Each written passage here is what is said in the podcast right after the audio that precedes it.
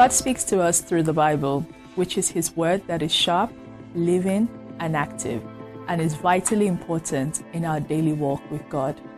A key life verse for me is Romans 4, verse 16.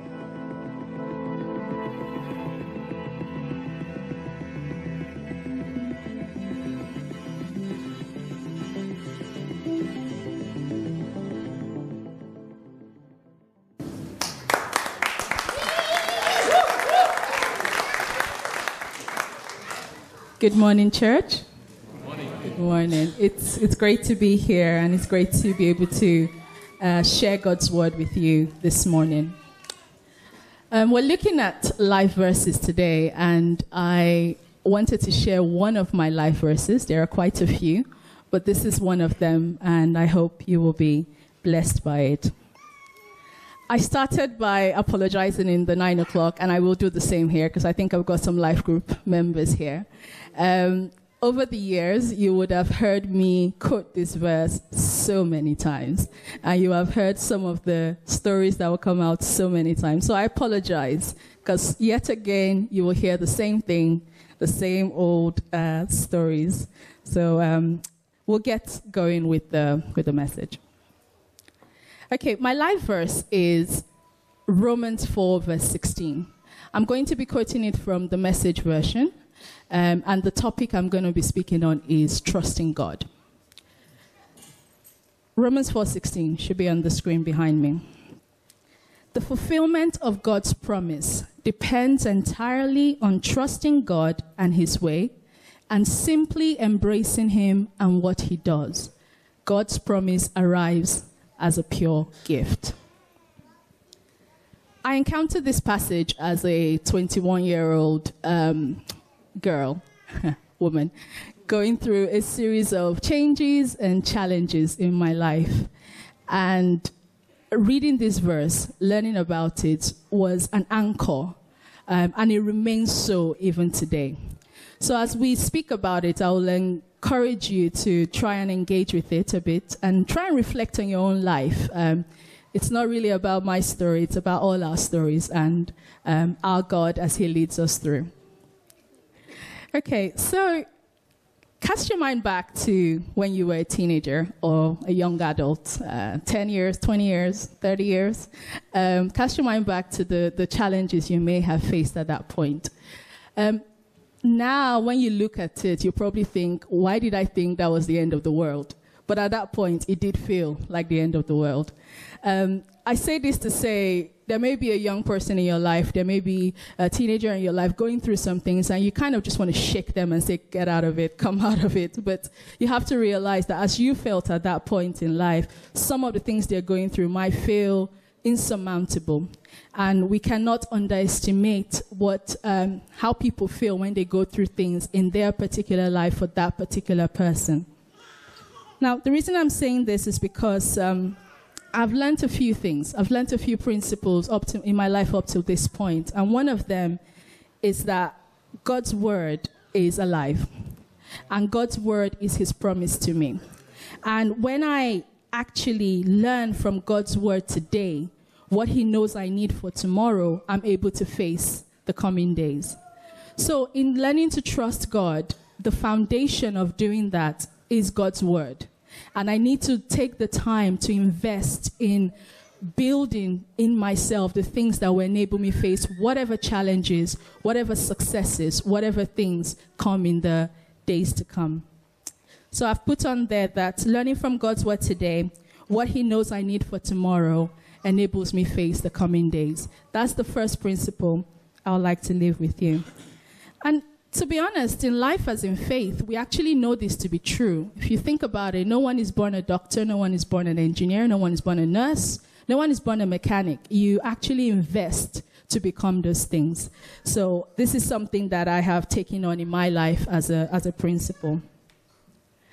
So, as a 21 year old, I had a few challenges. Some will be common to some young people here today, or everyone really, and some are quite uh, unique for that time of life. Um, I had to deal with some self image issues, um, I had to deal with numerous heartbreaks. And um, I actually had to deal with um, financial pressures and debt.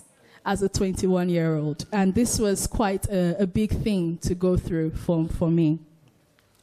Now, as the years have gone by, and as everyone here will attest, there are challenges that keep coming up in life. Um, I've had some as well.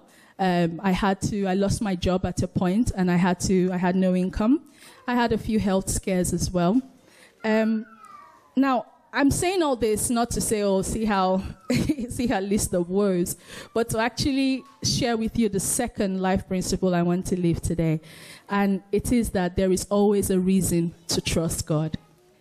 In every season of life, in your life today, as you're sat there, um, I'm sure there are things that you're looking to God for. I'm tr- sure there are things you're trusting God for in your own life. As I stand here today, there are things I'm also looking to God for. When I engaged with this principle, or when I accepted the fact that there is always a reason to trust God, it actually centered me. It helped me realize that there's nothing that happens to me that is unique to me. It's not, you know, no one's going to go th- through life without a few challenges or things to face. Um, realizing early on that there's a reason to trust God allows me fix my eyes on God and face the challenge before me rather than wallowing in self-pity. So we'll go back to the verse um, Romans 4:16. It will come up on the screen, and I'll request that we actually read it together now um, before we delve deeper into it. On the count of three. One, two, three. The fulfillment of God's promise depends entirely on trusting God and His way and embracing Him and what He does. God's promise arrives as pure gift. Fantastic. Um, oh, well done. that word I actually missed out there. It's actually a very important word, simply. There is a simplicity to this verse that cannot be underestimated. And um, I'm glad you picked up on that. All right, so we'll look at this verse in three sections, and these are the three, the three ways I have come to understand it, and I will share that with you. The first section is the first part of the verse. It talks about God's desire. It talks about the fulfillment of God's promise. Um, God has a promise for your life.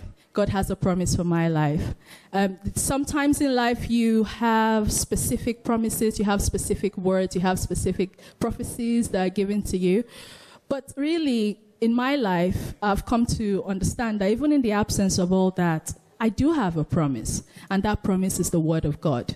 Um, God's Word, the Bible, is God's promise to me. Everything God says, He means. Everything is written in there, He means for you, He means for me. So I can depend on that. It says in 2 Peter 1 4 that God has given us His very great and precious promises for life. The promises in God's word are for every season of my life. So, whatever it is I'm facing, there is a word for me in the Bible, if only I will look in there.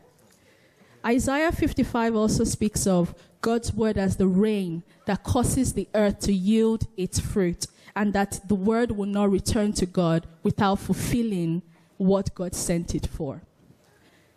There's a third verse I would like to, to bring up, and I've put that one on the screen because this is my favorite of the lot, and it's um, Psalm 138, verse 2.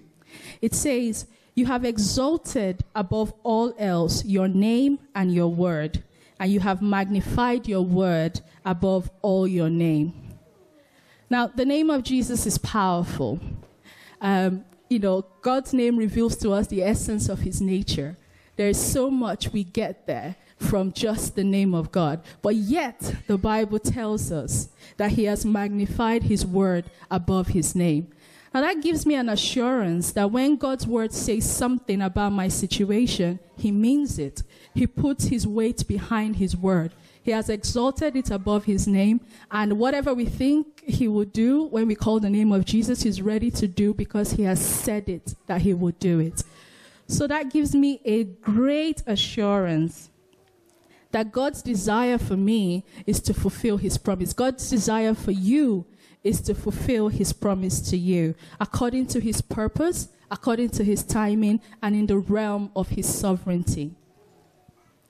The second part of the verse speaks of actually trusting God practically.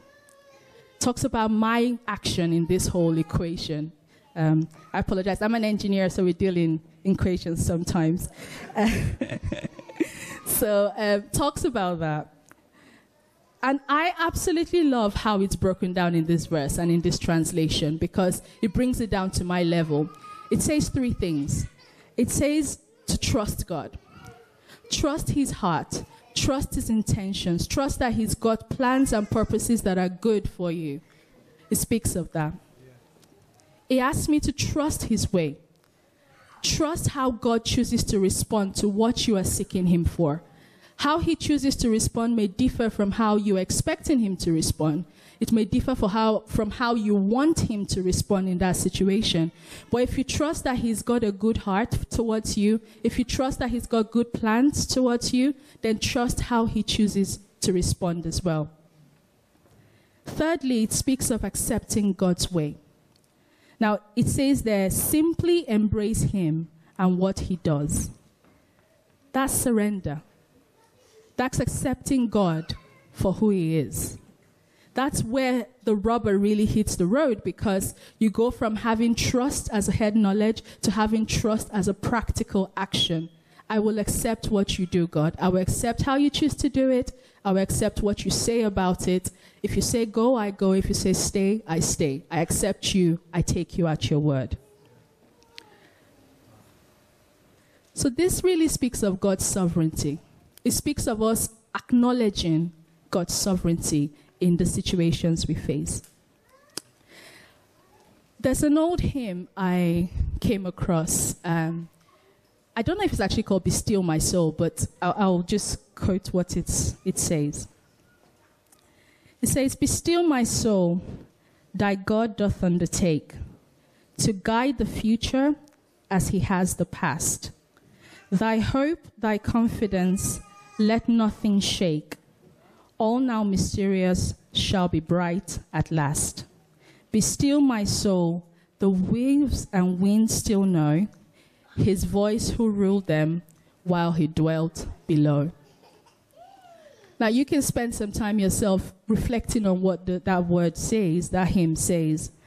But for me, really, li- listening to that speaks of the practicality of accepting God's way and having an assurance that God has my best interest at heart. The final part of the verse says God's promise arrives as a pure gift. Now, this speaks of God's part in this whole equation as well. The funny thing I came to learn is when I do the first two, when I accept God's sovereignty, when I actually trust Him and trust His heart towards me, I get to the place, I, I put myself in a posture to actually receive what God ha- wants to give me in that situation. I stop striving, I submit. And because God's word is, is uh, backed by the honor of his name, I know that he will do what he says he will do. So when he says his promise will arrive as a pure gift, it will arrive as a pure gift to me. So this verse is, or part of a verse, if you if you look at it that way, is um, it's been uh, an anchor for my life, really, and I can imagine it will continue to be all my days. Um, and I invite you to engage with it as well, because it does remind us of God's faithfulness and God's goodness. It calls us to depend on God's sovereignty, and it assures us of God's desire to give us the very best. It's my prayer that you will actually come in your own life situations, in your challenges, in your successes, to know this to be your own reality. Amen.